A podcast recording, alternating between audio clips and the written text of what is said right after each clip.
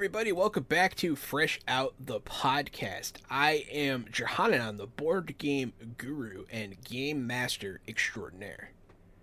Casualty CDG, a retired child crimes and human trafficking detective turned tabletop titan and improv comedian.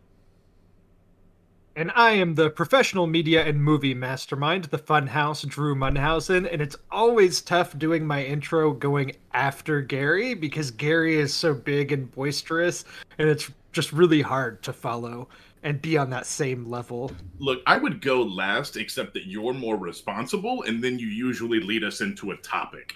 If I went last, I would just keep talking until someone told me to stop. We're allowed to tell you to stop. You you are not. Drew, Drew's here to tell us both to fucking stop. It's fair. That is the reason Drew's here. The title for this episode should be Podcast. James Podcast. see, see what I did there? Because I, just I took out Bond and I put podcast there Mm, instead. Okay, I didn't get it, but now now I really get it this time.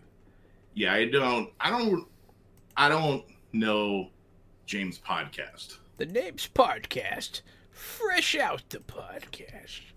Oh shit, are you talking about James the Rock Johnson? Oh man.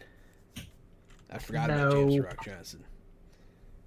So this uh, weekend, there uh, a highly highly anticipated movie, the the next installment in the James Bond franchise, was released. Um, it's Daniel Craig's swan song as as James Bond. It seems like he's done with the character after this. I see Gary shaking his head. I'm assuming that's because you're not a big Bond I head. just I just don't care. I, I don't I don't care. Well, a lot of other people do because. So here's the thing. I br- brought this up and we get a little game here. James Bond is the sixth highest grossing movie franchise of all time. Huh. So that that includes every James Bond movie, which that's 27 films, right? Have made it the sixth highest grossing franchise ever. That's weird. I, wanted did, to see if I didn't even realize there were that many men over 50. So I wanted to see if y'all could guess um, some of the other franchises that are that are above Bond. Fast and the Now- Furious. Fast and the Furious is actually number seven. Come on, baby! Bond. What about what about Oh, it's on the list though. Harry Potter? Oh, that's Yes, a good the, one. The Wizarding. It's it's just it, this is going according to Wikipedia for for the record. Um, yes, the Wizard Wizarding World, which includes all the Harry Potter movies as well as the um, Fantastic Beasts. Fantastic Beasts. Yeah, that's number three. Boom. Number I'm one- winning. Number one's kind of a cheat code. I mean Avengers, right? All day. So that's this is where the cheat code is. Number one is the MCU, right? Yeah. So that includes Okay, that all makes of it. Sense. But then that doesn't keep the individual franchises within the MCU from Oh, also being on this list. That's dumb. Yeah, according to Wikipedia. So MCU is number one, but yet Avengers, as you said, specifically Avengers is number four. Hmm. Number two should be a, a given, though. Hmm. Number two is a given. It's not Fast and the Furious. Come on, guys. Lord of Lord of the Rings. Lord of the Rings. That's a good one. No, it's number 10. Middle Earth is number 10. No. Oh, but Avatar will take that as soon as the sequel comes out. I don't think any of us will be alive to see that. Avatar will will probably enter into the uh, into the top 25 when the second movie comes out for sure. Just based alo- off the first one alone. No. But no, come on, guys, come I on. know I know that everyone at home is screaming at the podcast right now all the different series that they that they think it might be. So Hmm. I'm just eh, how about everyone wants me to say X-Men. I don't believe it's X-Men, but they No. wanted me to say it. Guys, Look, I don't. come that's not my choice. Second People are screaming choice. it at me. Everyone's screaming it. Between the MCU and Harry Y'all Potter. should have gotten this answer a long time ago. What is Look, everyone. Drew? Everyone in a is galaxy far, far Oh, away. okay. the Matrix. Oh, okay. That makes sense. Yeah, no, you're not wrong. Yeah, I know that particularly Blake is at home like, what the shit? How did you not say Star Wars? It's hard when you're on the spot. Blake. Um, MCU, Star Wars, the Wizard, Wizarding World, Avengers, and actually Spider Man is number five. So, uh, but that includes, you know, the Tobey movies, the the Garfield movies, and the Holland Oh, movies. God. So there you go. oh God, when you said the Garfield movies, I did not think about the Andrew Garfield movies. No, not not a Tale of Two Kitties or whatever the first one is. the Spider-Man's includes the Garfield movie. It's, it's in the same canon universe. And then Bond is six, Fast and Furious is seven, X Men is actually eight. I know you mentioned that. Batman God, is people were yelling at me to say it. and uh, and Middle Earth, Lord of the Rings, and the Hobbit movies are number ten. So there you go. You know, we did name almost everything else on that list. Yeah, it, the li- I mean, of course, the list this shows the top twenty-five, but it includes everything that you would expect. You know, the the DC extended universe, Jurassic Oh, Park, Transformers, and Pirates of the Caribbean. Pan. See, how Uh, people gonna make fun of nerds and then watch all our damn movies? Like, what the hell?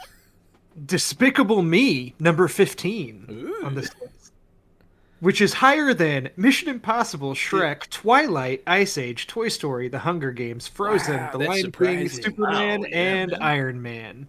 My my question was going to be: Is it higher than Toy Story? And yeah, you answered that. It is higher than Toy Story. I'm surprised. Toy Story's number twenty on this list. Damn, that's And crazy. What's interesting is it tells the amount of of films in each franchise, and Frozen and The Lion King are both in the top twenty-five, but yet only have two entries. So yeah, that's, that's impressive. And Lion King 2 should not count. Did that even have a theatrical release? I think it's actually referring to the Lion King, the Ah. animated one, and then the newer live-action one. I think Oh. is what it's referring Makes to. sense. Makes Yeah, that makes Live live action in quotes because it's really just animated too. Yeah, animated. Um, well then, well, Garrett, y'all obviously were making some jokes about Bond and how Bond maybe um, caters to the older watcher. Is that what you were saying earlier? pushy galore. I think Jahan pretty much knocked that out of the park. Uh, it it's. Are, I is- mean, this is a movie me- meant to be enjoyed in a recliner whilst wearing Crocs and socks. Let me ask you a question, Drew. Let me answer your question with a question. Is your dad gonna go see this movie? Oh, for sure, unquestionably. Mhm, mhm. Nah, James Bond's a dad movie. I don't know. They're fine. I like uh, some of Daniel Craig's. I haven't seen all of them really. Uh, I don't know. It feel like it just it's not the same as it was. I grew up with uh, Pierce Brosnan, and obviously the uh, the '64 game. Um, so that was my James Bond experience, and those movies were fine. when I was a kid, we used to, we, for just a brief moment, we would do family movie night. Except then it just became uh, my dad didn't want to watch what the rest of the family was watching night, so uh, I used to rent James Bond movies as a kid, Mm. and I used to watch them. Uh, they were way over my head and you know way before my time, but there was always I had some infatuation with James Bond, and I really liked GoldenEye the video game, not GoldenEye the movie. And I think that Daniel Craig is a very cool, actiony, whoop that ass James Bond, and surprisingly is a believable ass kicker. And I I know that there were once upon a time whispers of maybe Idris Elba being James Bond, and then that got uh, shit canned, I think. But I would like to see, I'd like to see that. I'd watch an Idris Elba Bond film. But I, I'm I'm good with Daniel Craig. He can go on and get. Yeah. Um. so you talked about GoldenEye, the video game. I think that was actually my first exposure to Bond. I think I played that game before I had ever seen a single Bond movie. Um, but I did go see. I think all the other all the other Pierce Brosnan ones and all the Craig ones I've seen in theaters or you know whatever. I've always gone to see. You you joked, but I think most of them I've probably seen with my father. He he is a big Bond fan. Of course, um, uh, he he is a. Let's see his his favorite Bond. Of course, is Sean Connery. That has to be his favorite. I, I don't even know why I hesitated there. Yeah, Connery's got to be his favorite. Um, I have I actually have the now on Blu-ray I have the full James Bond collection of all the movies and so one day I'm to have to go through and, and watch them all. I've seen Doctor No, you know, some of the old ones, but that's really it. My my Bond history is uh is lacking. Like pretty much all of them that have come out in my lifetime I've gone to see, but I haven't really done the the homework to go back and watch all the old ones. We have a friend Connor who's extremely uh, invested in Bond. He's a huge Bond fan, and I know he's probably screaming at us about this too, and also that we didn't ask him to be a guest on a Bond discussion. But, nah, that's his issue. I went back and watched the Bond that had was it George Lazenby? Is that his name? Mm-hmm. Mm-hmm. I went back and watched that one, which I think is universally hailed as being one of the worst. And I think he only did one. Yes, and I think isn't it the worst? Don't people Who? hate it? I I don't. I'm not really sure of how it's it's what its reputation George is, but I think it's one of the more forgotten ones. I believe is his name. So if and I might be getting the story wrong, I might be dumb, so don't like go and tell people that I'm right because you heard it on my podcast. Go look it up. But I think it's George Lazenby, and I believe that he was Australian and he was the first non English. Well, I mean, there was Sean Connery, but he was the first non UK guy to take the role. Yeah, and watch out for that hate mail, buddy. he was terrible and everyone hated him and he thought he was hot shit and thought he could springboard off of bond and become the best guy in the world but he sucks and he was arrogant and terrible and they never made another bond movie and his career went to shit. I think that's what happened. Yeah uh, i mean daniel craig said something not so great recently. Uh, he was saying that there could never be a female bond uh, and i i don't understand that i guess um, you're that's saying, because, but you can't because write. girls aren't named James. I, I, don't know, man. I don't know. Uh, but to say that I think a lot of that. I mean, this is an assumption. I, I don't know. I would think a lot of that probably stems from the like the Bond estate. You know, it's based off of books um, or series of stories, and and I think that they're very particular about how yeah. Bond is used and portrayed. The yeah, the broccoli family i believe is their is their name so. Interesting. Great friends of the cheese and rice family. No. Oh boy uh, but yeah, no, yeah, I don't know. He said something not so great. Maybe it was a reference to what you're talking about. It's possible that he meant legally it can't be or something. Uh, I don't know. I just heard that he said that and was disappointed. Yeah, because, I mean, it's just. Why can't a girl be a spy? I don't know. They make good spies. Historically. like, there's precedent. I don't know. But uh, I I forget. What was the one before this, Drew? Uh, Spectre. I don't think I saw Is that, that what you're talking about? The movie, the most recent Bond movie before No Time to Die? I don't think I saw that one. I think I saw the one before that. Was yeah, the so one where they go to the house with the exploding? That's Skyfall. I that was the last one I saw. And fucking Adele was getting it. I hear that Billie Eilish is going to be getting it this time though. Yes. Yes. Yes. That song uh, is out, and and I think I'm I'm noted before that it's been delayed several times. This movie, No Time to Die, I think was originally supposed to come out in April of 2020, and it was one of the first movies to get pushed because of the pandemic and it ended up getting pushed like two or a few times. I think it got pushed from April back to the fall and then from the fall back to the spring and the spring to the summer and then the summer back to the to the fall winter yeah again. it got so, the covid shuffle treatment yeah here we are. It's it's been released internationally, um, and and this weekend it was released domestically. So it's it's out. It's it's official. This this has happened. It's, it's people I, are seeing this movie. Um, I hope Billie Eilish just remixed "Bad Guy" and replaced the words with James Bond. Cause he's James Bond. Duh. Oh, that's all I can do. Three seconds, yeah. right?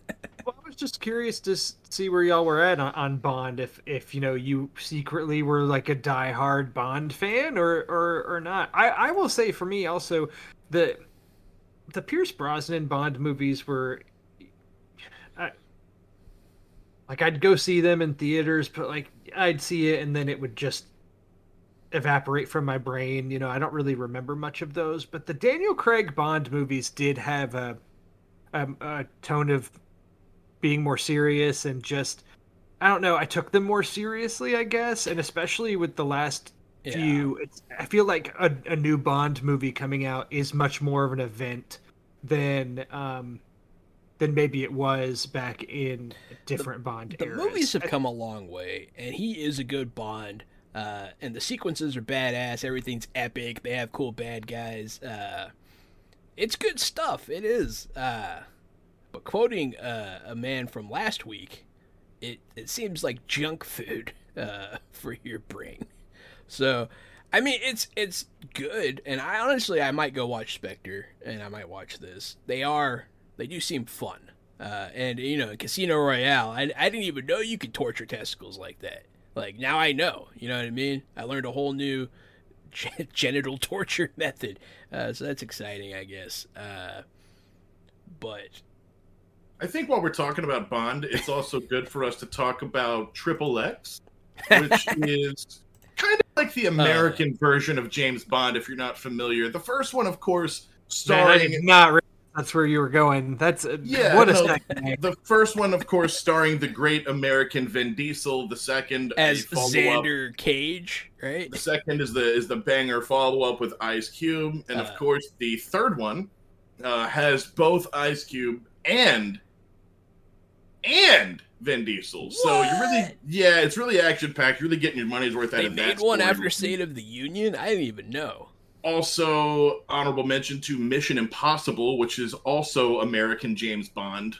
And uh, the next one would be the first movie shot in space. Boy. Uh, what else? What are there other? That's legitimate. Other, I'm not kidding. is the Triple X? Is the Triple X Hive clamoring for a new entry in the Triple X franchise? Yeah, I actually heard Pierce Brosnan was thinking about playing Xander Cage. Oh boy. God, if he shaved his head and got all buff, that would be hilarious because he's super old now. It'd be better if he shaved his head and didn't get all buff. Were you asking earlier, John, for other Bond similar franchises or movies? Is that what you're saying? No. Yeah, and then I thought that that was me, and then I thought of maybe oh. the Bourne the Bourne series. Yeah, Bourne for sure has some Bond Bond isms. Um, I would say also um, Tenet uh, Christopher Nolan's most recent movie that huh. has kind of the weird time manipulation, but it has some very Bond esque uh, characters. That movie does some cool stuff, and it's vis- visually amazing. Uh, I just wanted to, to honorably shout out all the movies that are most certainly Bond ripoffs that failed and, and won't ever be Bond. Uh, Mission Impossible didn't necessarily fail. Yeah, baby. Ooh, Austin Mission Powers. Impossible is based off of a TV series that I don't remember when that first aired. I'm not sure if it was oh, pre yeah. Or not.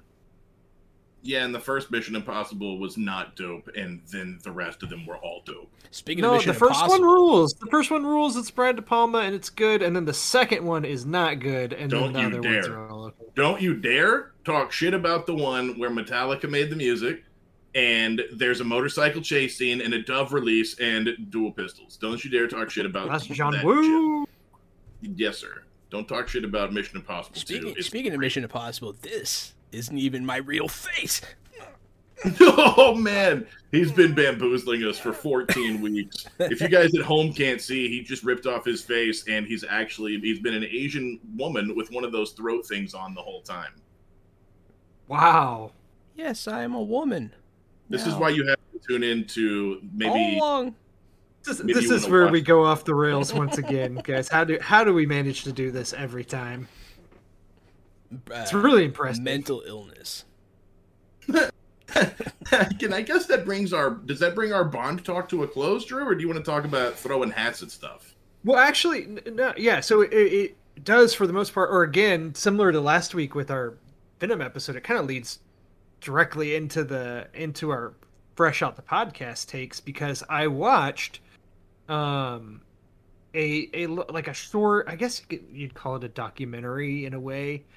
Um, it's called Being James Bond. It's on Apple TV. You can you can rent this I don't know if Apple TV is the only place you can rent it, but you can rent it for free. It's not it's not like part of Apple TV Plus. It's just on there to rent, but it's free. Does that make sense? Yeah, I guess. yeah. Yes, it makes sense. It's like uh I don't know why it's so funny to me, but it's like when you go to the Xbox game store and like Fortnite's free. It's not part of Game Pass. It's not part of the subscription service. It's just there and also free. Like I get what Yeah. you're saying. I just don't know why I think it's so funny in that format. So so A it's free called rental. So this is called Being James Bond. It's only about 45 minutes long, but it's just a it's it shows behind the scenes footage of Daniel Craig filming the Bond movies over time.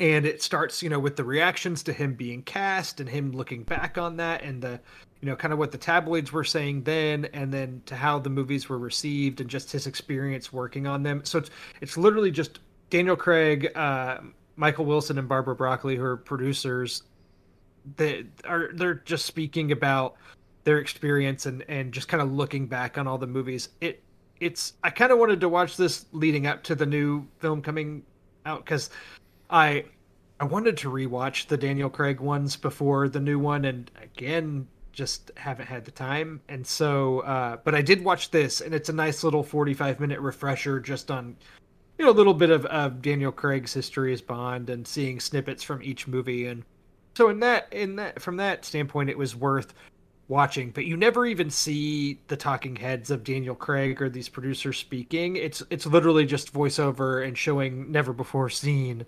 um behind the scenes footage. But it is on Apple TV to rent for free. So that's how I watched it. It's even stupid the second time. I wish it was 30 seconds and they ask him what it's like being James Bond. He's like, it's all right, that. And just, that's it. and then the credits roll That's it. He's like, it's not bad.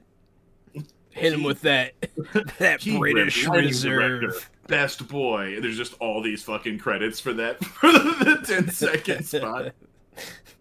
Well, speaking of Apple TV, I just feel like that you know ah. We talked about this in the streaming wars. I think that they're going to have good, better content coming out, and eventually there'll be a force, more of a force. But they, I think their streaming numbers are far lacking behind the other services. That being said, I'm just going to dedicate myself to being like the number one Apple TV Plus fan and just watch all of their shows and stand all of them and be the only person that talks about them. Uh, uh, everybody talks Ted Lasso, of course, but like, what about everything else? So, um, speaking of, my next thing is there's a new Mm. sci-fi show. Yep. On, I wanted to talk about that too while you're on Apple Plus and being a stan. Uh, I went and watched that LuLaRoe thing that you had watched. Ah, Yeah, yeah, yeah, yeah. yeah, it sucked bad. And then, and then also, Wait, are you saying the documentary itself sucked, or just the content, what it was about, sucked? Okay, yeah, that's fair. The documentary was actually shot pretty well. Those people just suck. Uh, Mhm. and it was it's hard to keep watching that series. Those people suck so fucking bad, and they don't know how fucking bad they suck. Uh, Yes. They think that They they, might. are. No, they don't. They No. think they're awesome, and the people around them think that they're awesome too, and they all fucking suck. Um, Like and that, I also Uh, like that kid that jacked up the Yes. price for insulin. Yes, exactly. Uh, I wanted to say you can't talk about Apple TV without mentioning Ted Lasso, and and right before I was able to say it, you mentioned Ted Lasso. Uh, we haven't we haven't caught anybody up on Ted Lasso in a while. Do you want to get to that, or is there a time for it here and now? So we can. the The problem is, is that at the time that we're recording this episode, there this the season finale has has not come out yet. At the time that this episode of the podcast drops, the finale will be out.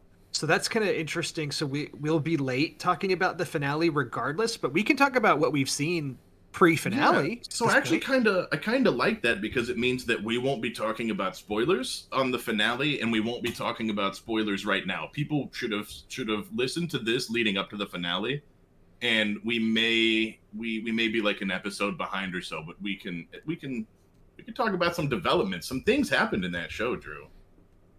Yes. Um I think the last time that we talked about Lasso at length was the after the beard episode had just aired and we kind of gave our thoughts on that episode in particular and now since that one there have been two just banger episodes like a lot going on oh i did not like uh, i did not like the one that was right after the beard episode that's the one where rebecca's father passed away yes yeah that one had way too much rick roll and it took me way out of the fucking show. Seriously, three times is way too fucking much.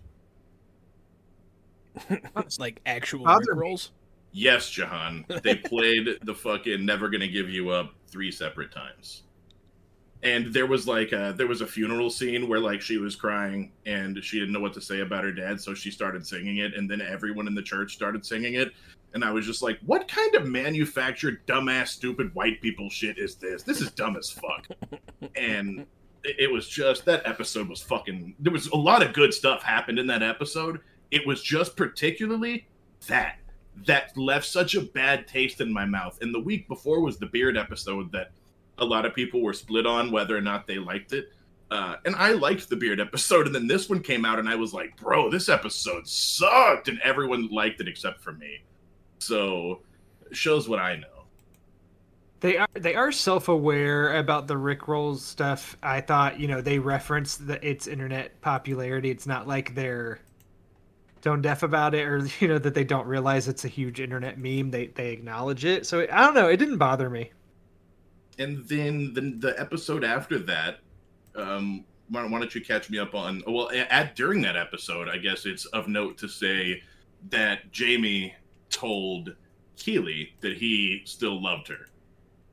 And it was not just like a in passing. It was like straight up eye to eye, emotional type, kind of, kind of, you know, took you out of the moment for a second with his honesty. And then uh, right after that really moving moment, she turns around and is faced by Roy Kent, uh, her her boyfriend at the time, and then he professes his love for her and apologizes for kind of acting like a shit that day and not taking death seriously and making jokes to avoid emotions. So she's kind of stuck in between two guys who both have really strong feelings for her. Yeah. Um I here's here's the thing. I just think I'm trying to think how to address this because I don't I don't want to get into the nitty gritty of like all the different plot points because I could go on about it for a really long time. But the thing with Ted Lasso, that the show in general does, is I feel like we have been like as a culture from from years of watching network dramas and and prime time you know that just really you kind of know what to expect from those shows like they're always going to take the most dramatic path and extreme and to re- to get the most drama out of it. Ted Lasso has a way of taking these storylines and really uh, just putting them on a more realistic path. So this so this is interesting, right? This the little love triangle you were talking about with Keeley and Roy and Jamie where like the way in the most recent episode that they've kind of confessed the, these things that have been going on recently, it's I'm interested to see where it's going to go because I think as an audience you don't want Roy to be sad, right? Like that's the number one thing is nobody wants Roy to get hurt. I well, you want don't want Roy to get hurt. No, Jahan, you're actually Roy's going to be your spirit animal. I hate Roy. No, you don't. he might be your favorite character when you start watching the show, and I, I shit you not. Uh, and Keeley, I, to the same point, Drew, no one wants to see Keeley get hurt. She's one of the most likable characters in the show. Um, she's she's she's super likable. She's literally everybody's friend in that in that whole in the, in the locker room in the business room. Everybody loves Keeley.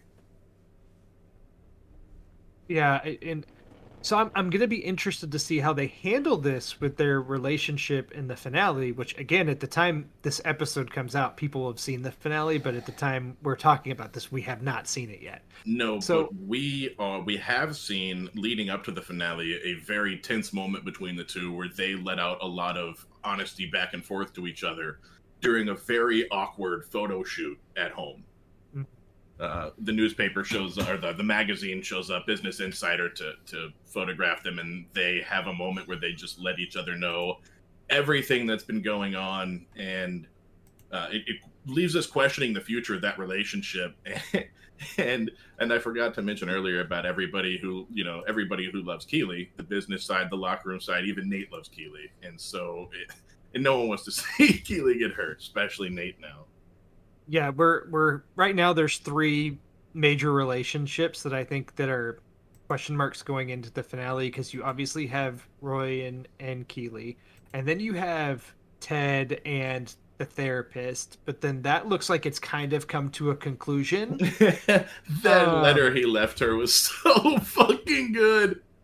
it, I, I just really like you know and when he was first reading her letter and it doesn't tell you everything that's in the letter but just the things that you can infer based on their their camaraderie and their friendship you know? Like at first he's reading the letter and getting emotional and i'm thinking this is what i was saying earlier how your brain our brains are you know programmed for network tv i'm like oh my gosh he's crying because she has like an illness or she's confessing Me her too. I was like, ah, she must have him. cancer. I thought the same thing. Yeah, like and then it's it's none of that. It's it's way more grounded than that. And and that's one of the things I appreciate about the show is like that relationship you know was handled so well and you kind of think she's going to be an antagonistic figure in the first couple episodes of the season and by the end you're just so pumped for their relationship, or at least I was, and the friendship they formed and how she they helped each other. And I thought that was done really well. And then the other relationship that's a kind of a question mark is is Rebecca and Sam, which now is become kind of an ongoing thing. Um, so I guess I, we'll see. I think that covers a whole lot of the plot points going into the the, the finale except for the the one more the one final relationship I would say we've yet to see is how is Nate. What's going to happen with Nate? And I think this is going to be a Ted and Nate relationship that we haven't quite seen yet.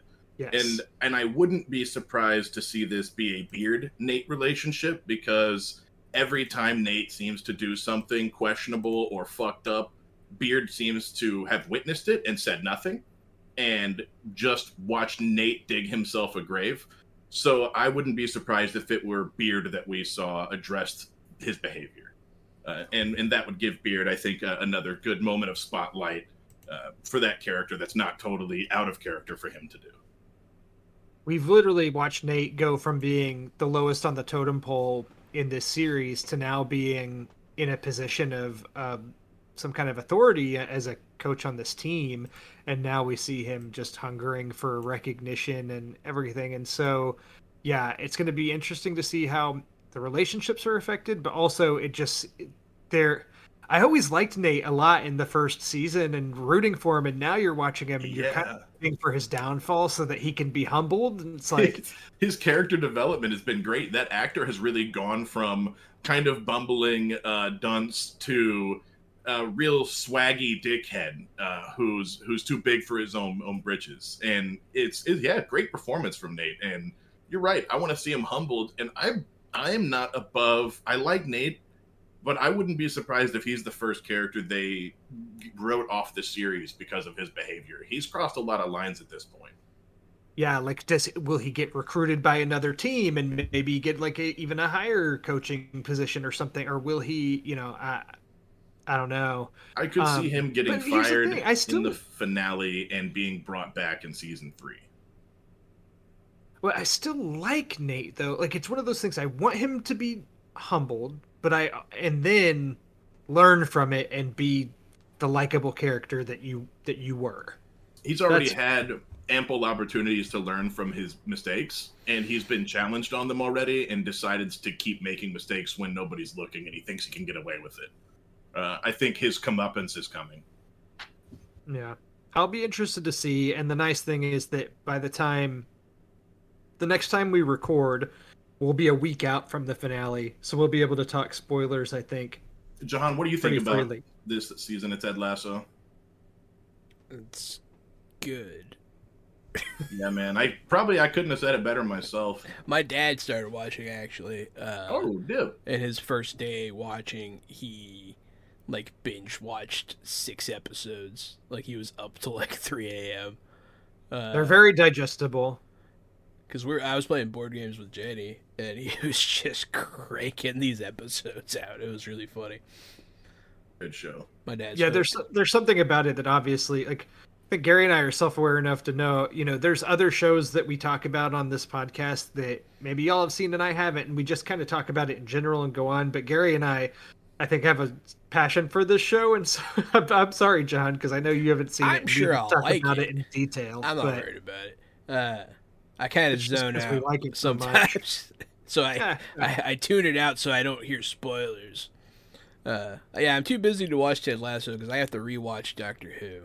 So Well, so Jahan, I have a show that I think you in particular would like. Um, it's on the Apple TV uh, Plus train here. You know, as I continue to root for them, they have a new sci-fi series that that has started, and it's it's new episodes are coming out weekly right now. At the time of this recording, I think the first three episodes are available. I've only watched the first one, but it is called Foundation and this is based off of a, a sci-fi series of book called i guess the foundation series and this is getting into like your deep kind of sci-fi lore if that's the kind of stuff that you're into and space and different worlds that Dude, are pretty well dope. established um, this show must have a huge budget because the cg everything in it looks great It and you're looks like this is just good. a this is just a tv show i mean it looks incredible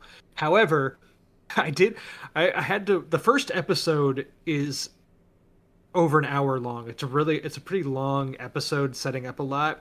The first twenty minutes, there were a few times I had to go back and say, like, what did they say, or who is this person, and kind of. And once I got it and got with it, um, I was I was on board. the The general premise is, um, gosh, it's it's hard to even get to. But basically, there's a a, a mathematician. Math is at the center of the storyline, right? yeah. Basically, in this space area, you know, in this world, this there's a mathematician who the the theories and the formulas he's come up with basically can predict the future. That's that's where we're at. He can use math to predict how society's going to act or how people will behave. And based on his math, he has predicted that their society, their their empire will fall in the next 500 years or so and like the whole universe will potentially be destroyed because the people are just going to destroy themselves in the next 500 years. And of course, the the empire doesn't want to hear that and doesn't want to instill fear and so it's kind of a, a, a matter of how how that affects everything but that's kind of the general like that the, sounds dope. The inciting incident at least that's that's happened in this first episode um so i'm interested to see where where it's going to go um jared harris is at is kind of is plays the mathematician and he i don't know if y'all ever watched the chernobyl series on on Yeah, I've seen HBO, some of it. Yeah. but he's in that he's in a bunch of stuff but that's just one of the more notable things i've seen him in recently um lee pace plays plays um i guess essentially the, the emperor i don't even know if i'm using the right terminology for it so you know Yeah, people that have read the books and are fans don't don't at me on twitter but um, lee pace who you know he's been in uh, the hobbit movies and he was ronan the accuser in guardians of the galaxy and- okay. yeah so he he's in this as as the emperor and like for example they've been using the same emperor for hundreds of years now because they just keep cloning him so he's the emperor, but there's an old version of him that's also there, and then a child version of him that's there because they keep cloning. Ah, it's crazy sci-fi That's stuff. actually really I cool. dig, I dig that kind of stuff. I like it. Um, and so far, just seeing the show and the obviously the money that Apple pumped into it, and uh, it's very intriguing. So, Jahan, I just know you. I feel like you in particular Oh might yeah. be more into Oh, the, yeah, this deep right sci-fi my alley. lore than Gary is. Gary, maybe I'm reading that wrong, but I really enjoyed the first episode. So hopefully next time I'll have watched a little bit more and can talk Hopefully, about I've it. seen it too by next time. It sounds like a head scratcher to me, and it sounds like it might be a boring head scratcher. But uh, I'll wait to see what you guys say as it gets further in. I don't. It's I don't think you're gonna watch them do the math, Gary. No, I just think it's going to be a lot of talking about Maybe. uh, about interstellar physics and equations, and then uh, and and just a a long slow burn. I mean, technically, uh, what is it? Captain America, Winter Soldier was about math. let me. Uh, because he also did a math equation that was going to predict. Um, well, Good Will Hunting about math also, and and Good Will Hunting was pretty fucking good. there you go. I just looked at the premise for the show Foundation on Wikipedia just to see, see like how do they describe it, and it's just the most generic thing ever because it's there's so much to go into you can't make. People in You a know, place like, uh, do a thing with math. Foundation chronicles the thousand-year saga of the Foundation, a band of exiles who discover that the only way to save the Galactic Empire from destruction is to defy it. That's it. That's that's what it says. Is what if they said Fuck. instead at the at the end? What if they said is to divide it? Oh, That- that- I'm I'm all for math puns all day. uh, after this, we can watch The Sum of All Fears. uh, fuck.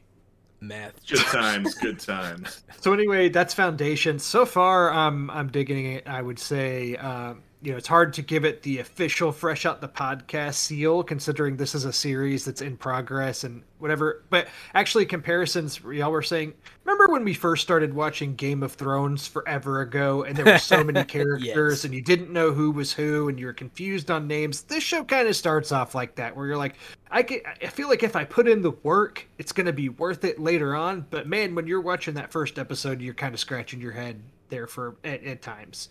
So maybe that's that's the comparison I'd use. I'm not saying this show's the next Game of Thrones by any means, but And then by the Just- end of it, you've only seen a White Walker like twice. You're like, motherfucker. Uh, yeah. No, this movie, this show looks great. Actually, you are right. This is exactly my taste. So, like, I am going to watch this.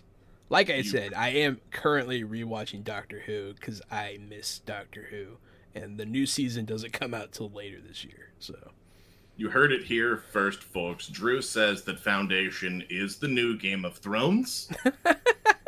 I l- literally said the exact opposite. hashtag So- Foundation is Game of Thrones. Hashtag looking forward to get your Foundation pops. Look forward to all the Foundation Telltale games coming out near. Uh, Oh stores near man. you. Yes, sir. It's the in, in a Telltale Thrones. game, you could probably choose to do the math wrong. Oh man, then you see the wrong future. no, this sounds dope, man. Like for real, I, I can't wait to watch it. Like I want to go watch it right now. I'm excited. I excited. hope you do. Let us let us know. Um, moving on from that, I know I talked a couple weeks ago about I was kind of in a John Carpenter wormhole, and I've watched a couple more. I've now seen Christine, which is the f- adaptation of the the Stephen King book that's about, basically about a possessed car.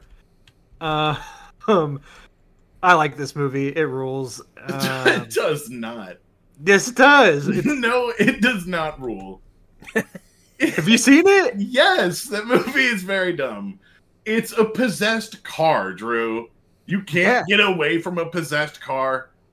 Drew. No. Drew. It heals itself. It's Yeah, got a I- this car has a Wolverine healing factor. Yeah, I've seen it. yeah, but It's- like stairs though, like an Elevator. or like a slightly too small tunnel, Like you just run up like a playground. You're like, nana nana boo boo. or like a bigger car. Oh boy. Oh boy.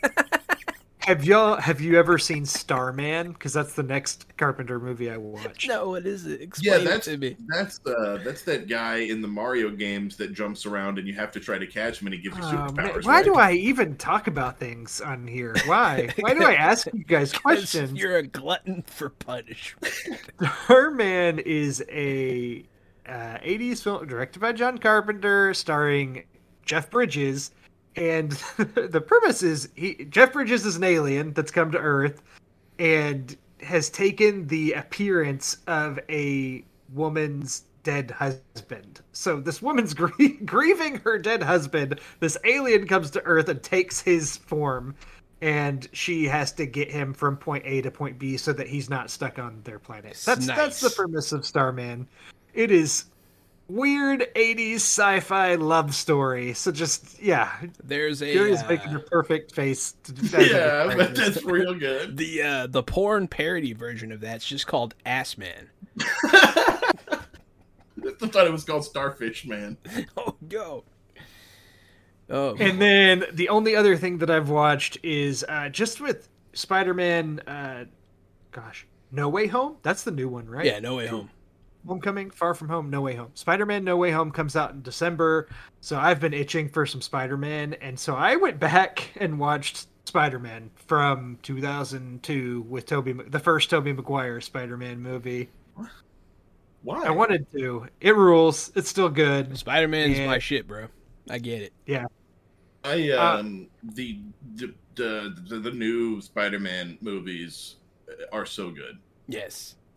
They are. They are. I'm not discounting those at all, but I wanted to get back to the roots, especially to see how much of this is going to end up becoming I would relevant in No Way Home, because I believe Green Goblin, Willem Dafoe's Green Goblin is in the new movie. So Hey uh, man, no the, doubt. riding him in that trailer. the villains in the first two movies were fire.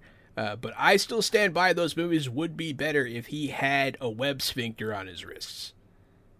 I that that is one of my top complaints. There What is no butt on his wrist for the webs to come out of. It just shoots at his skin like sticky sweat. This is why we just don't don't get Jahan's takes. Well, in in Jahan's defense, I think Spider-Man would blast web out of his ass, so his costume would have a different design, and he would swing. Like in the a guy in interesting uh. Venture Brothers. There was a Spider-Man in Venture Brothers that did that. Yes, he would he would swing around Manhattan By in an interesting, butt. offensive way. I legitimately cannot even bring up Spider-Man with y'all without y'all bringing butts into the conversation. Look, I would watch Tom Holland blast butt.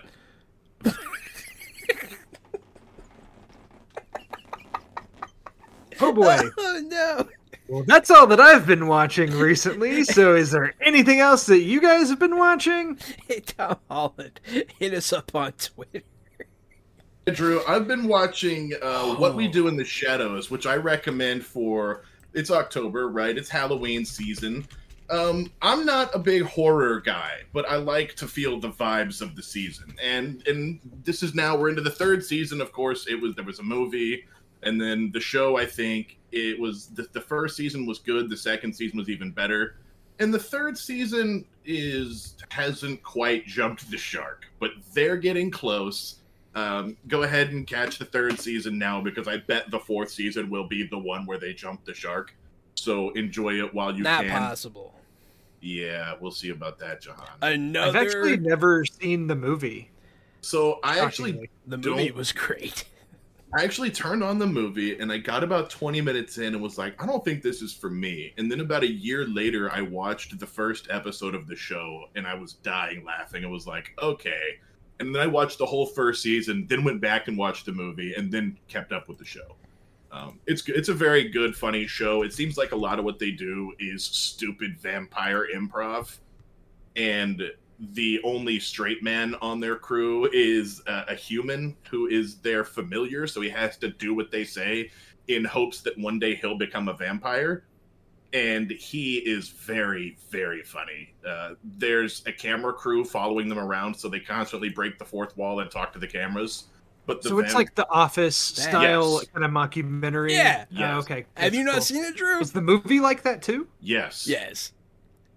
Drew, you need to you need to watch this show. So I, I, I, I'm surprised by how often I've been able to talk about this in particular on the podcast, but yet again, a Persian lead uh, in something. Like, I'm just, I, I, it's been happening more and more, and I'm just so happy. It's just so nice for us to not be the bad guys and stuff, you know? Like, uh, and Nandor, he actually has a horse uh, named Jahan and there's a whole bit where people can't say his horse's name right, and I feel like they made that joke for me, and it was so awesome. Uh, and it's just it's such a great the, show. One of the great things about the show too is Nandor has been a uh, a vampire for maybe a thousand years and doesn't know anything about modern technology and forgot his ancient language and the other two have been vampires since like maybe the early Victorian era, so they are also totally out of touch and out of date. They're very dumb. And then their other roommate is Colin Robinson. And Colin Robinson is an energy vampire. and he, he works a nine to five and he can go out in the daylight. And so he's just a fucking boring ass white yeah, dude. The other day. He, is so fucking funny. He's so funny. The other day we were talking about City of Mist and who we were making in City of Mist. It was him. It was Colin Robinson. We, you're right. I forgot about that. It was him. We forgot. But yeah, Colin Robinson. Oh my god. he uh just in the most recent episode I watched, he he did a "that's what she said" joke, but he delivered it wrong and then was telling them that he just found out about that new line of jokes and was going to start trying it on. so so good. Colin Robinson that form. Yeah, no. Nah. Uh, then one more show still on Hulu because you know I'm the Hulu boy. You're the Apple TV boy. I'd be watching that Hulu business. Wu Tang American Saga actually had the best episode so far of the entire series. It was directed by Mario Van Peebles, and I don't know. I don't think he usually directs. I think it was a guest directing spot and it was season two, episode five, and the episode is called Visions. And in this episode, it takes to uh, they're they are they're trying to get their single out in time, and they basically have to have it out in two days. And RZA says everything they have isn't good enough for this for the single. They need to get everyone in the studio and record something, and they've got two days to do it. So he's writing new beats, he's working on new music, and it goes into his head and shows how he's controlling the music where he like takes the guitar players out and they disappear in the time space void in front of him. And then he adds another drum track by putting another record on. So then a second drummer appears and both drummers are drumming at the same time talking to each other. And he gets up and starts talking to them then goes back and is changing the levels and the drummers are doing basically what he's doing on the board. And so it's a really cool artful episode. And and it's so good that i would say if you want to watch this show do not watch this episode first because it's an unrealistic expectation for what the rest of the show is. This is a very good gem of an episode in the middle of a show that I like, but this episode is above and beyond what the rest of the content of this show. They really out, outdid themselves with this one. Uh, I, every single week, these episodes come out at 11 p.m. on Tuesday, and I promise you, by midnight or 12:15, I'm watching it, I, I, don't wait until the next day. I, I don't miss it. I'm watching Wu Tang the night it comes out every single week. I love this show. I, I can't say enough good for it. I, I recommend it greatly. Uh, Jahan, I'm gonna pass it to you in a second for games, but I have a game, so I'll, if you don't mind, I'll do mine and then give it to you to, to finish up with games. Yeah, bro. Have you game seen? Two. Oh, you've got a game too, Drew? Yeah, for once. Oh shit! Oh, you do. I see that. I didn't even see it on your list. Um, so I I, I watched the trailer for this and literally laughed out loud by myself. Um, Call of Duty Vanguard is coming out. Do you guys even know what that is? I saw that it was announced and I was unsure. The title is so generic sounding. Mm-hmm. I mean, mm-hmm. like Call of Duty titles are Call of Duty titles. We know what to expect, you mm-hmm. know, for the most part. But I honestly was unsure when this was announced if this was a, a new standalone entry, like a you know, like a retail version, or if this was a new. What was the the Call Warzone. of Duty Warzone that was free yeah, to play? Exactly. I wasn't sure Is if this was Warzone mode. Yeah, is this like a new Warzone or is this the next the next Call of Duty entry? So I think that this is the next Call of Duty entry. Okay. It, it I, when I watched this trailer, it, it's just so fucking uninspiring. Just like the title, like you said, like you know, Vanguard is just so generic. I this just did nothing for me. It is just the most boring looking vanilla bullshit shooter that it was it was so fucking uninspiring it made me laugh. Like don't make a game if this is going to be your game. Just fucking don't even bother. I mean, that just feels like Call of Duty to me. I I know that you shit on Call of Duty often, but I'll defend Call of Duty because I and and I'm everyone's going to be mad at me right now because the Counter Strike people. I think that Call of Duty is, is Counter Strike of this generation. Um, CS was the less. big. It was the big game everybody played. It was the big first person shooter. And it was tactical. And when I play uh, Call of Duty, I play the, the bomb defuse mode, search and destroy. So I play the Counter Strike mode, and I play hardcore. So I'm playing Counter Strike mode. You know, one or two shots is going to kill you, headshots kill you. I don't play arcade, dolphin dive, perks, and all the silly shit uh, that Call of Duty has to offer. So I love my Call of Duty experience. I can't get that anywhere else. But I am not going to buy a Call of Duty every year. I'm not going to buy any game every single year, not Madden, not Yeah. FIFA, none of that shit. And I like sports games. I'll just play one once a decade. I like Call of Duty. I'll play one once a decade. yeah, you don't need. Yeah, I'll play one once a decade as well. I will not buy Call of Duty, Call of Duty Black Ops, Call of Duty, Call of Duty Black Ops. I will not. do No. that. And whatever the fuck Call of Duty Vanguard is, isn't getting bought either. Yeah. That's it for me for games. No, I'm actually so just for my two cents because I'm with you on Call of Duty. I, I actually like the Call of Duty games. I don't buy every entry. I buy them every every few years, and I have um, some friends. I usually actually get it on PS5. I have some friends that I play PlayStation with, and they like playing Call of Duty. So I'll, every now and then I'll buy one of them and, and play it with them. So I've actually been playing.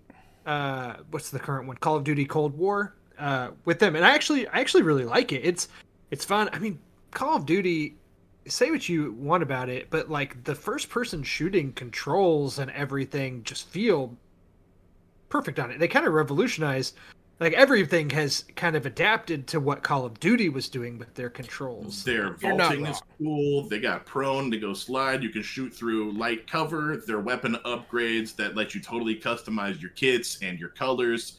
You can swap out so you have fast reloads or longer mags or stable or lasers. It's yeah, the game's dope, man. It's it's everything we we wanted as a, from a first person shooter. I like playing it with friends. I'll rarely play it by myself, so I never invest enough to get really good at it, which I think is the thing that frustrates me with it is like I'm not very good, but I Yeah. also realize I don't put in the time to get good at it. So that, you know, but th- that's fine. I still like playing. I still have fun. See, I always, I've always been Battlefield. Battlefield's my shooter franchise. That's what I want. They put one out every several years, like three to five, you know, and they it shows. They have quality games. They have a much grander, like tactical combat where it's not just you know Twitch shooting, uh, Twitch gaming kind of stuff. Um, also, I mean, Call of Duty. There's a lot have they revolutionized first person shooters maybe uh, i mean they the controls everyone does try to copy their controls and the I wouldn't say they've revolutionized first person shooters necessarily, but I do think because of how they blew up in popularity and they became like the number The one standard, yeah, you're not wrong. That like, like even games like how we grew up playing Halo, or at least Gary and I sure did. I, Yeah. Jahan, I think you've said that you didn't play it I- as much. not as much i did play it growing up often but i never owned it but like we grew up playing Halo and you know it seemed like games were going to copy that and then Call of Duty came along and did their thing and now even Halo has somewhat adapted to Yeah. things that Call of Duty's been I, doing. I would rather play Call of Duty than play Halo. I like the I like when I like the Call of Duty jump grab, you know, when you can mantle ledges. I like taking cover with B behind something and shooting instead of left clicking the thumbstick like in Halo where you know shooting and running are such a pain in the ass to do one or the other. yeah Uh, Call of Duty, I think, is it's a more pleasant shooting I do experience. for me. I do like Black Ops. I do like zombies. Uh, for obvious reasons.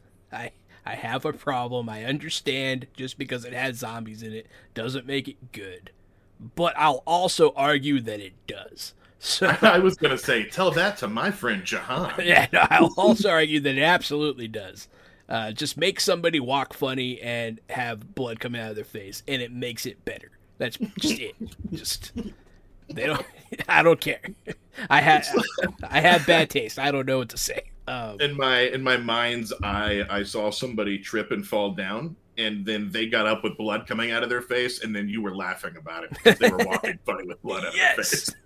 that's what I'm talking about. uh, but yeah, I like zombies. I like Black Ops. I don't know. Uh, and you know that coupled uh, the all the issues and repetitiveness of Call of Duty releases, coupled with their very toxic uh, fan base. Um, they they do attract a specific frat boy eness. Uh, I mean, I guess you know shooters just do in general, but Call of Duty seems to be more guilty of that. Uh, and it's just I don't know. I I would rather play Battlefield. If you like Call of Duty, that's fine. Uh, and I might even play it with you know my friends if I had a group to play with.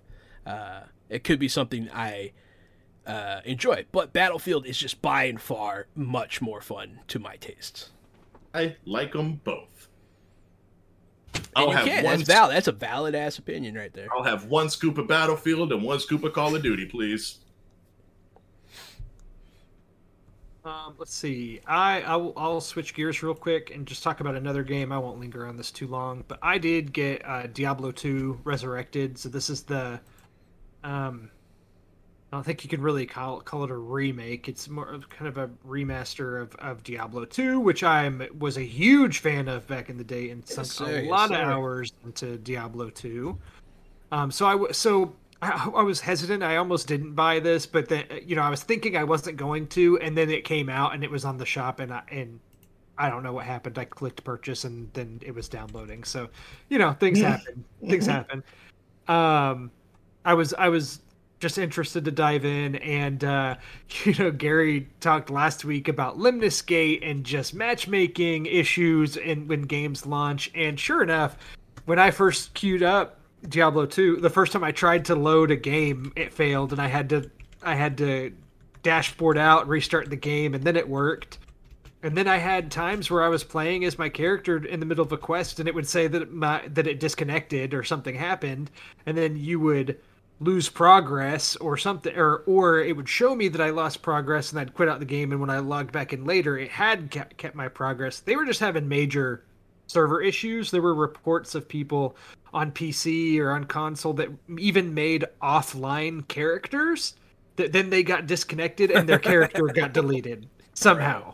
That Or just, and then it would reappear later or something. So they were having issues of their own as everybody seems to. It just feeds back into what we were talking about earlier. Uh, it might have even been last week, but just get your game good, son. Like before you put it in my hands. Like this- Stop releasing shit with the networking and the matchmaking Blizzard- doesn't fucking work. Blizzard is. Uh, Oh, is it a billion dollar company at this point, me- right? Uh, let me talk shit about. Let me talk shit about Blizzard. and so these Blizzard- fuck guys, Blizzard, but these guys settled their California lawsuit uh, Yeah. that they had, and they had to pay like 18 million, which is like a what fucking a fraction of what they made on the new Diablo re-release of a 20 year old remastered game.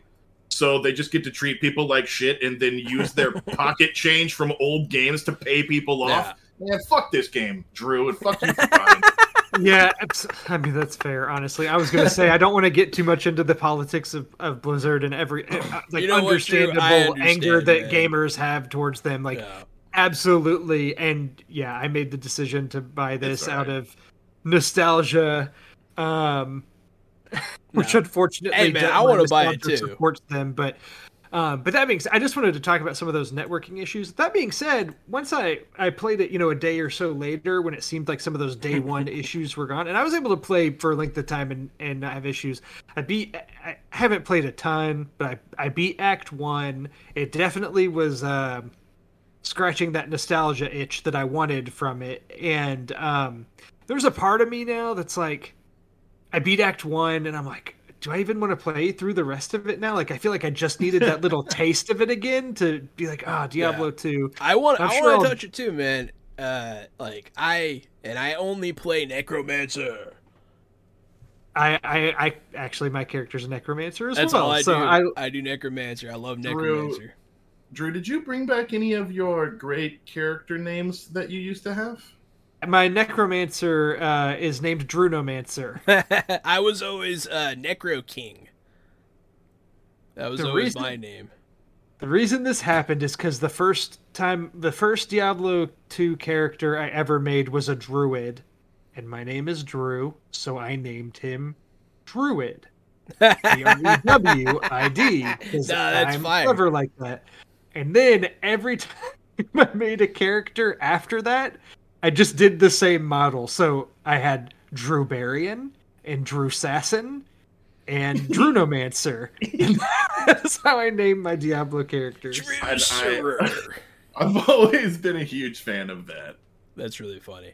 Uh, yeah, no, Necro King was always my. It was my name in other games too. That just became my name when I played online. Was Necro King for like a long time when I was a kid.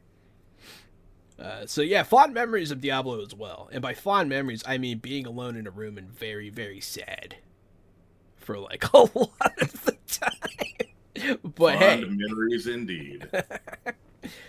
uh, but yeah, uh, is that me now? Am I? Am I? It's you. Alrighty. Uh, so yeah, uh, I want to talk about. It's not new, but it just came out on Game Pass, and I've been waiting because I am poor. Uh, but I've I loved Subnautica. Uh, it is also free on Game Pass today. Like it's still free on Game Pass. Subnautica Below Zero dropped on Game Pass. I held out. I got it for free. I'm so I'm having. I can't stop playing it. It's so fun. They added uh, overland cold places that you have to like not freeze to death on. Uh, land vehicles, which they didn't have previously because there wasn't that much land. Is it is Subnautica a survival? It is a survival game? game. Yes, it is a survival. You can build your base, you build supplies, you go gather stuff. Uh, so much fun. It. I am so I am terrified of like the ocean and water.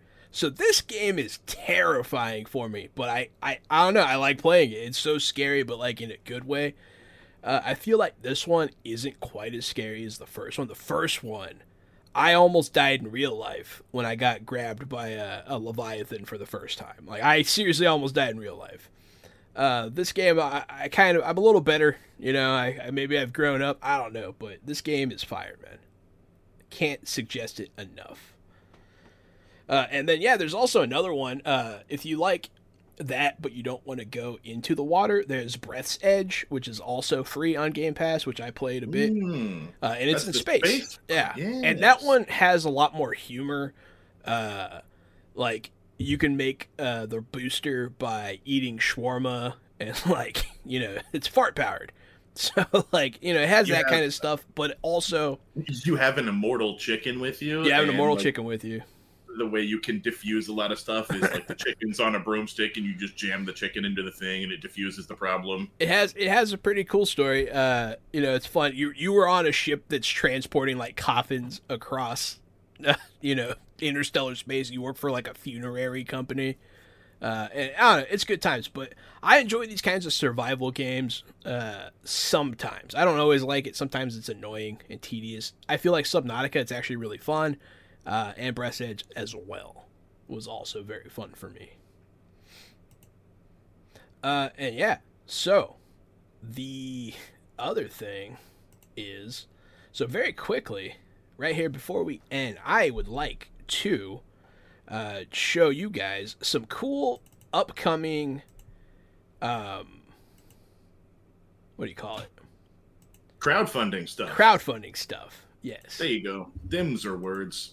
them's his words. Wish we had like a little song or ditty to play for Jahan's crowdfunding. corral. Uh, stuff. Hey, look who's coming! It's Jahan. He's got some crowdfunding going on.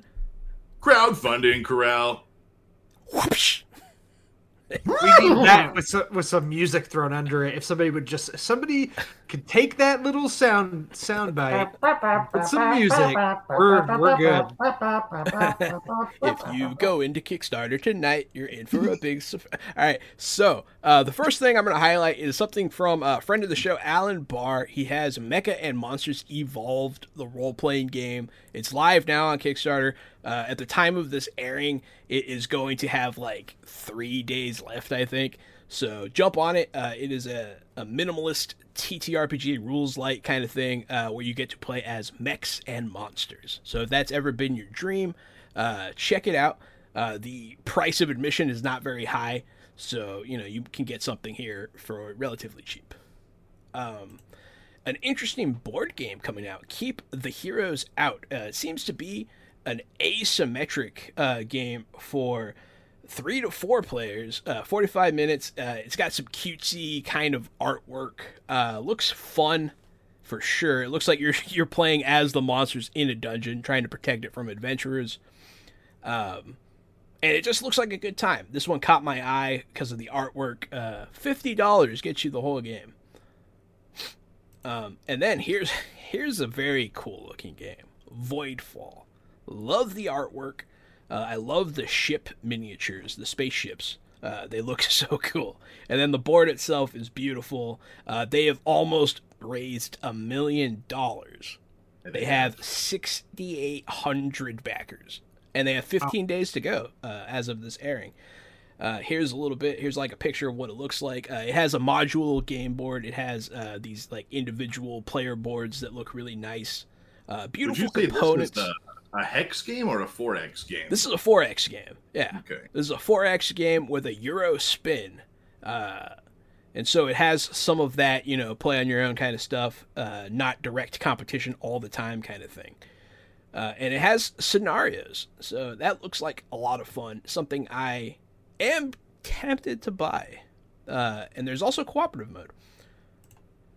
Hey, I'm looking at this. this This, game, game- looks like it's not for the hobbyist. It looks like it is a, a big game for a big boy. Yeah, the void the Voidfall uh, game is a big game for a big boy. yeah, no, it's pretty definitely.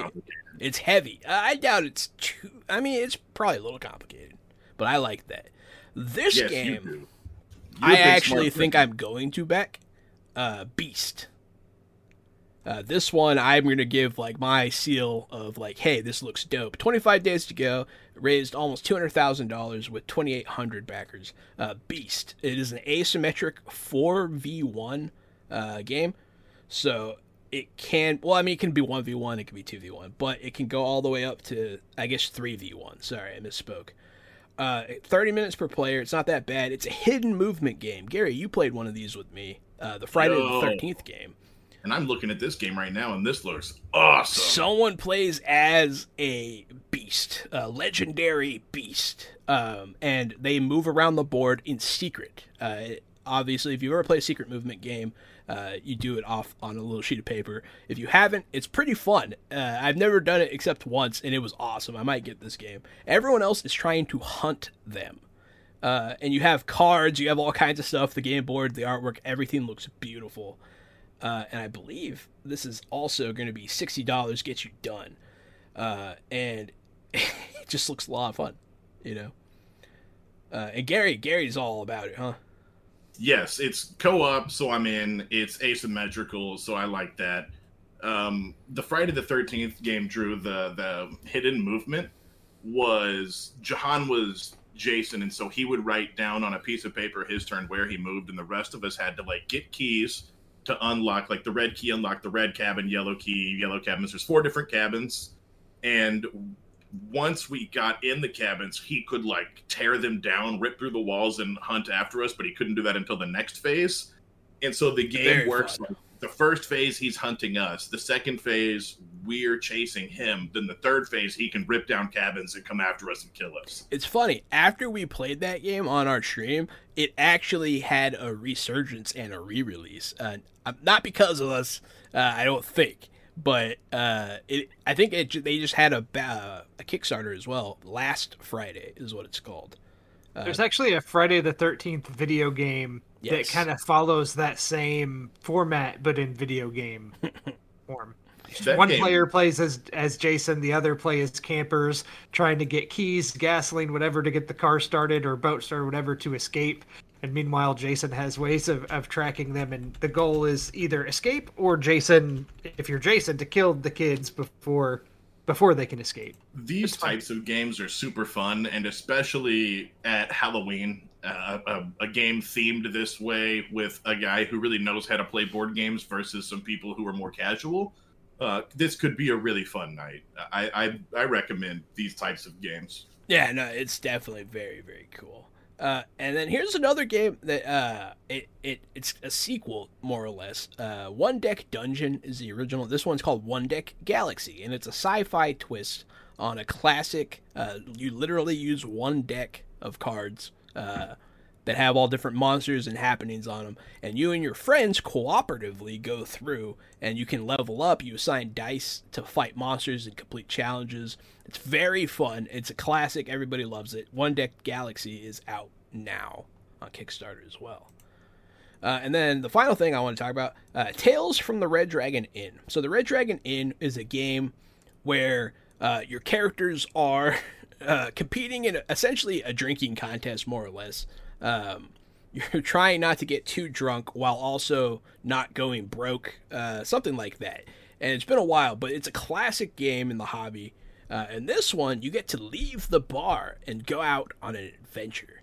Uh, and that sounds like a whole thing. It sounds very cool. One to four player co op game, uh, already fully funded. Uh, 25 days to go on that. Uh, and that's pretty much it that I have on my uh, kick my my crowdfunding corral. uh, I did have a question since it is we are now in the month of October. It's something I wanted to ask you guys earlier. Uh, what is your uh, go-to like horror franchise? Like, what are you guys? You guys doing the Halloween? You doing the uh, the Jason, the Friday the Thirteenth? What are you guys doing? Freddy Krueger, Hellraiser, Well, you know, stuff. I've been doing my Carpenter watch through, but and even regardless of that, I'm a big fan of of Halloween. I love the the original. I really like the Yeah. sequel from a few years ago. I'm really excited. Um, actually, the time this episode comes out next week will be the the newest Halloween movie, Halloween Kills. So I'm looking forward to that. Yes, Jamie Lee Curtis reprising uh, once again, coming through. Uh, and I, yeah, I like the one a few years ago. I saw that one in theaters. Uh, you're talking about the one with like where like she's older and she lives in the Yeah, woods. or- yeah, it's basically a direct sequel to the original and kind of yeah. They continued the original other trilogy, sequels. and that was awesome. Yeah, I love Hall- Halloween. Is also my pick uh, when it comes to classic slasher. I mean, Mm. when it comes right down to it, I'm gonna watch you know Night of the Living Dead and Dawn of the Dead. Uh, a lot uh, during during uh, Halloween. That's what I'm gonna watch. But I probably I'm also gonna watch the Halloween series. Without a shadow of a doubt, I'm a, if I'm going slasher, I'm a Jason guy. Jason Voorhees for days. Uh, I think the mach- the machete and and, and the the hockey mask are iconic, uh, and I'll never forget the one of the Jason movies. I guess the one that came out close to 2010. The scene where he stabs the machete up through the dock into the girl's head and then brings it back down. Her head slams on the dock. And then just a few scenes later, there's a topless chick on a boat skiing, and then she gets shot through the heart with an arrow, and it just like cuts to Jason standing on the bank with a bow. He just puts it like a fucking compound bow with like the wheels and pulleys and everything, and he just slowly sets it down like no big deal. Uh, Jason's he's something else, man. That's a great slasher. Uh, and, Um, and if uh, if true horror isn't your thing, you might want to consider watching Tucker and Dale versus was- Evil. That's what I was gonna say. So I know. true horror is not my that's what you were thing. going to say. Uh, so I was thinking maybe this year I might try to dig up Scary Movie three. Is that the one with the iPod? He, it's it's the one with it's the one with the sheriff whose hat keeps getting bigger every time the camera cuts to her. That's funny. That's a funny bit. yes, and then her hat's too big to fit in the car. It's and so that that particular bit always struck me as being great when I was a kid. Uh, maybe I'll try to dig that gem up. Uh, but yeah, did we cover all of our topics this week? Yeah, man. We did. More. We did. We're, Damn. this is it. It's a wrap. That's episode 14 in the Well, I'm can. I'm gonna miss you guys. Anyone want to have anything that they want to say on, but you know, to everybody before we see them again? Happy Halloween. But if not, we're we're gonna have episodes before Halloween, so We are. We are. so that You can count on it. and I mean you can still say it. look, I just wanted to say, I'll say my part, Jahan, and then you let me know if you want to say anything. I just wanted to say that we're here every Wednesday, Thursday, and Friday from 8 p.m. until 11 p.m. Central, playing tabletop role playing games and board games. That's uh, twitch.tv backslash Jahananon. And you can find us at Fresh Out the Box on Facebook and Twitch and Twitter and, uh, well, not Twitch, everywhere else, though. You find us, Fresh Out the Box, playing games and doing things. What you got, Jahan? I'm Jahananon, uh, at Jahananon1 on TikTok and at Rockfact on Twitter. Uh, I am a board game enthusiast. You can go check my links, follow me on Instagram, that kind of stuff.